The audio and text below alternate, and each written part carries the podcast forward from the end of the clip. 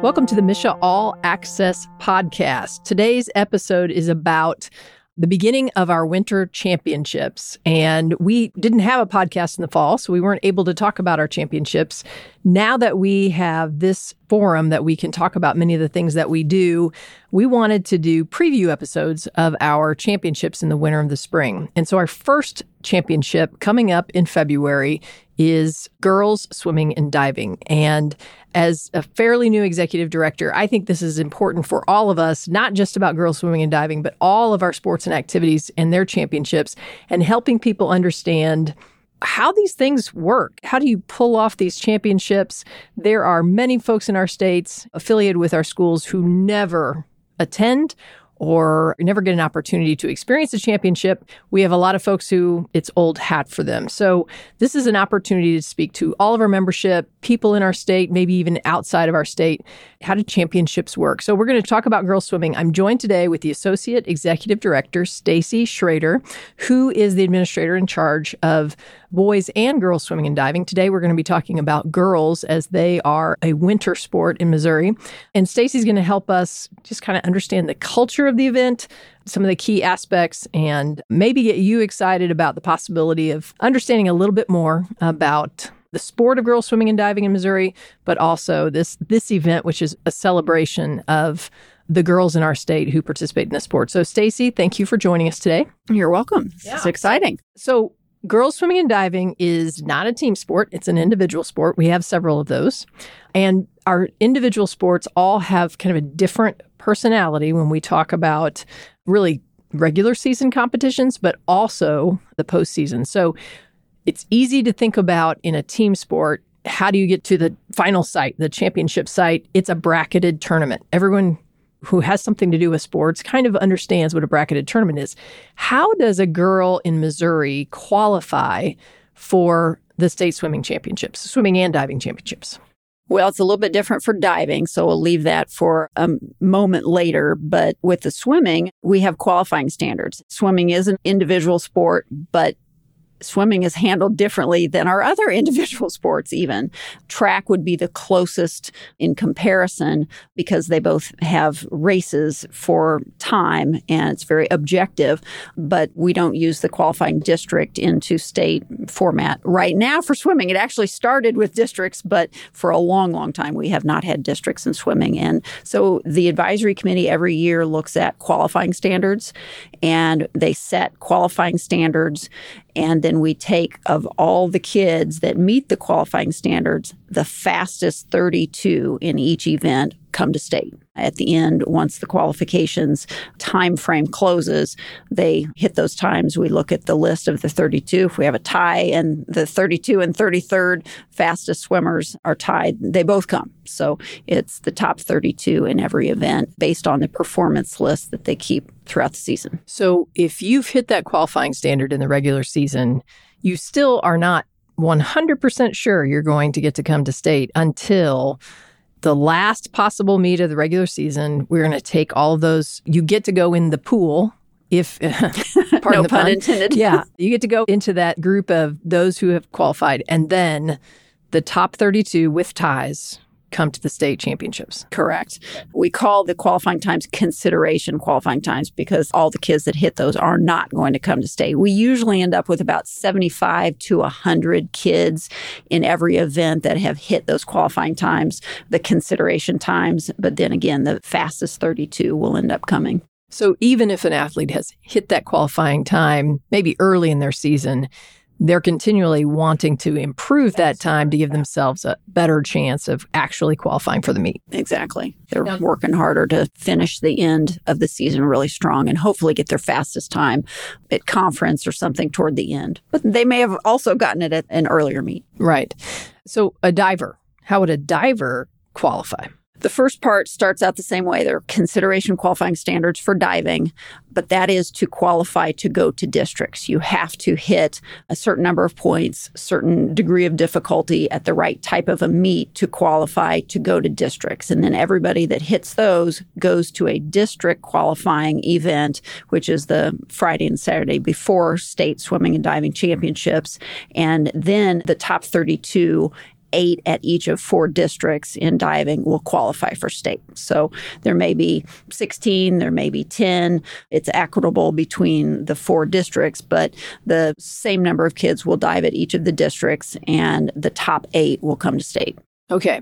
So let's continue this vein of the competition. So we're going from all the swimmers and divers in the state of Missouri to eventually a state champion in every event. And there are 13 events. 12. 12. Are we counting diving? 12 is 12 the, total. The, 12. yes, okay. So 11 swimming, diving. Right. 11 swimming, and one diving. So how do we get to, so we've qualified for the state championships. How do we determine the winner? Obviously, there are not 32 lanes in a pool. So how do, how do we handle that? That's correct. Our 32 will be seeded. We have four heats of the 32. The slowest eight will be in the first heat. And then the other three heats are circle seated, is what it's called, where lane four is the fastest lane. And the very fastest swimmer will be in lane four of the last heat. And then it's circle seated back, lane four, lane five, so on and so forth. Okay. So there's the preliminaries. And Preliminaries. so if we only have 32 qualifiers, with ties, we may have another heat. But if we only have 32 qualifiers, then we've got these preliminary heats, four heats. Then what happens? all of the times that they swim in the four heats, the top eight of the overall times in that event, let's say the 50 free, the fastest eight kids will be in the championship final and they will be swimming for first place through eighth place. The ninth time through to the 16th time will be swimming in the consolation final and they'll be going for points for ninth place through 16th place nobody in the consolation can get first and nobody in the championship heat could get ninth Right. So we place it out to 16 places, even though if you lined up all the times, it's possible that in the middle, the eighth place swimmer might have a slower time than someone in the consolation heat. But we place to 16, but we medal the top eight. So that's how we work in swimming. In diving, we also medal the top eight. We're not going to get into the diving scoring because it's extremely complicated. Probably not as complicated as it looks once you get inside it, but as a layperson watching it, wow. Seven judges, there's a lot going 11 on. rounds Yes. Yeah. There's a lot going on in a diving competition. Again, we're going to place it out. They do a lot of elimination doing those 11 rounds, and eventually you're going to get a top eight in the state of Missouri in diving. So now there are state champion teams. So we have these individuals, they qualify as individuals. At this point, we've not talked about their schools at all. They are qualifying individuals, they could be the state champion, they are representing their school. But how does a school become the state girls swimming and diving champion? Again comparing it to something that probably more individuals in the state of Missouri that might be listening to this podcast understand would be similar to track and field, where each of the events you get points. For first place, you get more points than for eighth place. And so we score to 16 in all of the events. And so all of the teams that have multiple kids swimming are getting points for any of those finalists that are participating. And so at the end, the more swimmers that do well gives teams a chance to have more points and possibly be in the top four. And we give the trophies to top four teams when all said and done with the diving and the swimming and everything laid out. Okay. And we have classes. We have two classes. Two classes. Yes. Okay. A smaller class and a larger class. So we have a number of our member schools who do not have a competition pool in their communities. They don't have a competition pool anywhere close. This is not something that is in their daily existence in their communities. We have then other schools where this is something that they've done for a long time. Where do you have a state swimming championship? It seems like you'd need something fairly specialized as far as the location of where we might yes. be able to have, yes. well, our state swimming and diving championships we've had for a long time now, since 1999, at the St. Peter's Recplex in St. Peter's, Missouri. And it is a fabulous facility. It's an eight lane pool. It has a bulkhead where we have a, a diving well and warm up lanes happening at the same time in one end while we have the meet and the actual competition taking place in the other end. Great facility, both for the teams to come in, lots of parking, good areas for fans and seating, concession stand. It's a really nice facility. We've been really, really lucky to be there for such a long time, about 23, 24 years. Yeah, it's got spectator seating and it is owned by the city of St. Peter's. It's their kind of community center, but they have this facility there. We're not privy to any other facility in the state that would check all the boxes for one of our championships. That's correct. There are some that are really, really fast pools. The Mizzou Natatorium is a really fast pool. Teams like going and swimming there and having meets there. They're a little bit tight on the facility seating capacity for the fans and spectators and really tight on the deck space for the kids. And we've looked at other facilities and there's been some interest through the years, but the advisory committee and the swimming fans in the state really want those kids that are participating in the meet to be able to be there on the deck watching it firsthand, not back in some ready room watching it on a big screen. So that's a key aspect to the Recplex is all of the deck space. So we have 400 kids that come in for each class. We're bringing in 800 kids for three days, and we need spaces for all of those kids and all of the coaches that go along with those kids and our workers and so forth. So it does take a lot of space space. And the Recplex has filled that need and they do a fantastic job. Their staff has been wonderful to work with and it's a great festive atmosphere. And the championships, if you've not had a chance to watch it on MSHSAA TV or been to a swim meet, whether it's regular season at a school or the state championships, you ought to tune in. It really is festive and loud. And we have the kids march in and for each of the finals events with music, playing and they march in with a sign that shows what the event is and they come in in a parade of athletes. It's it's really quite exciting. Yeah, I mean we try to make it a state championship venue. Okay, so we talked about deck space. We've got 400 kids on the deck at one time. As a person stands in the recplex, and we've got the competition pool on one end, the warm up pool, and the, and the diving well on the other end. We've got spectators from one end of that pool all the way to the other end of the pool. Let's talk kids first. How do we decide which schools get the best spots on that deck? It is the teams with the most qualifiers, the biggest teams that have the most, it's actually entries, not bodies, because one swimmer could be in four different events. And so the entries cause the deck entry process. So we've got some big teams with lots of kids, multiple kids in many events, and those biggest teams get the first slot. Okay. And we don't assign. We just say you get to come in first and pick your spot. Correct. Okay. Wherever you want. Yeah. Now, what if I am a mom of one of those teams? How do I get to make sure that I get the same level of prestige as my school? Is that possible? That I can get a special spot in the stands if I'm a mom? If you line up really early and camp out and get in the ticket line, it's possible for you to, to be one of the first to get in and pick your seat. And does that happen? It does happen. okay. So, how many minutes before the start of the event can the spectators enter the natatorium? Actually, I'm not sure I can answer that question. They line up outside along the overhang in front of the building, outside of the doors really early before they let them inside. I'm not sure quite how late they start the process. We open our ticket gates at certain times, which we post. That would be my guess as to when they start bringing them in from outside, is when we open our ticket sales. Yeah. So as we record this, we're about two, two and a half weeks away from our state swimming championships. It is currently 23 degrees. And it is highly possible that it could be 23 degrees or it could be 63 degrees. We don't mm-hmm. know on that or day. Or could be two in, degrees. yeah, in February. And these folks are out there waiting for their spot to be able to watch their children or their school compete. So it is, you know, I think sometimes if our sport or our activity is something different, we kind of forget that there's something else going on that someone else is just as passionate as I am. They and, are passionate. And that's what's happening at our state swimming and diving championships that folks want to make sure they get a good seat. And then you also talked about it's loud. Now, having been there, it's not always loud. There's an ebb and flow to that crowd noise. So, what's special? It's kind of like a track meet. What's special about what's happening there that why can't it be loud the whole time?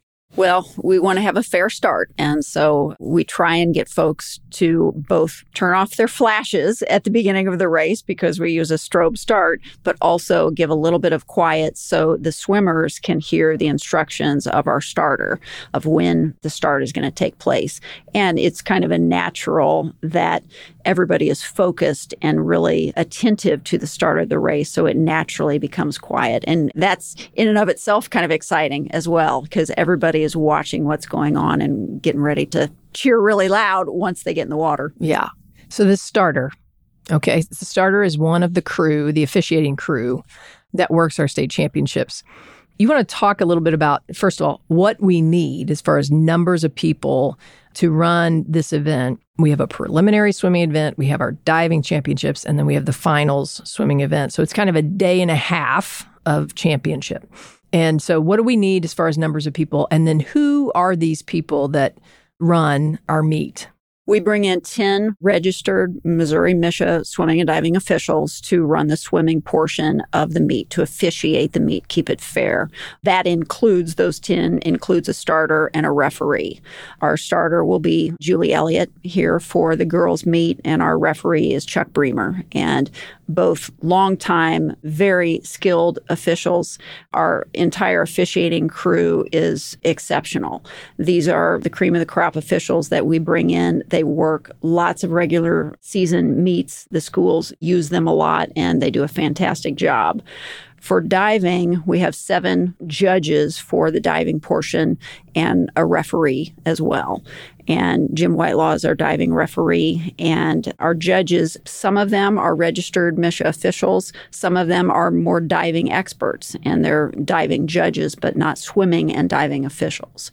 And then we have a boatload of table personnel and scorers and announcers and the RecPlex staff again. They provide the life judges or lifeguards. We still have to have lifeguards on deck for safety reasons, and all of their staff is there to help us with whatever we may need. Takes a lot of folks. In addition, we have to have backup systems on these races.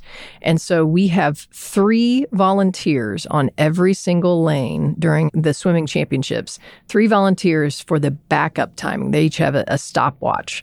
So there are a lot of people attending to each lane. Yes, there are. It takes a lot of folks. And I would put out the notice to people that on the championship information central for the girls state meet on the website, there is a chance to sign up to serve as a timer. We do need timers, and generally those are volunteers, whether they be other swimmers who are alternates, or some parents like to time.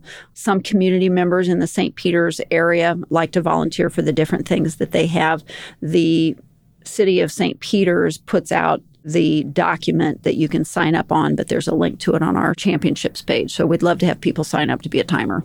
You talked about the staff for the RecPlex, the staff helping with our meets. You mentioned that they provide the lifeguards set up, you know, do we set up the pool? Do they set up the pool? How does that all they set up the pool. We have a lot of equipment that we bring in, but they have to bring in stands for all the teams. So they have places to sit on the deck. So they bring those in from all of their parks and rec facilities around the city of St. Peter's, set those up. They have beautiful blue drapes that they set up with our banners to, again, create the festive atmosphere that we have there at the pool. They spend long hours and late into the night ahead of time setting everything everything up for us. And then saying late at night after we finish up and we're loading up our equipment to take back to Columbia, they're there sometimes till midnight taking everything down. They just do a fantastic job. We talked a lot about the physical aspects of the St. Peter's RecPlex to host our event. The thing we didn't talk about that you just touched on is their expertise in running a championship level event. And they do this not just for the Missouri State High School Activities Association twice a year. They do other events, USA Swimming and those kinds of things. They really know what they're doing. And certainly our events are not necessarily exactly like some of the others, but they, in my experience, my short experience, they are very attentive to what we need. They can predict what we might need. And they do a great job making sure that the face of state high school swimming in their facility is professional you can't discount that piece when we talk about our venues.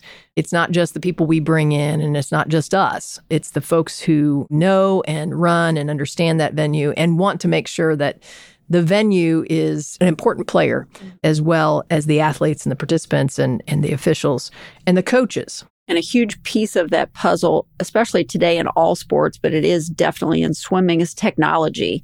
And we have touch pads at the end of the race. The timers are a backup system, but the touch pads actually, when they the kid comes in and finishes the race and touches the touch pad, that automatically stops the automatic timing system sometimes there can be issues with those. They're in the water all the time. They have wires going to them, and the Recplex is just fantastic of keeping their technology working. And if a touchpad goes bad, which we've had rarely during a meet, they are there bringing a new touchpad in, fixing it, and getting it ready so we can have accurate times and get the kids their final times and their medals and complete the meet. Okay.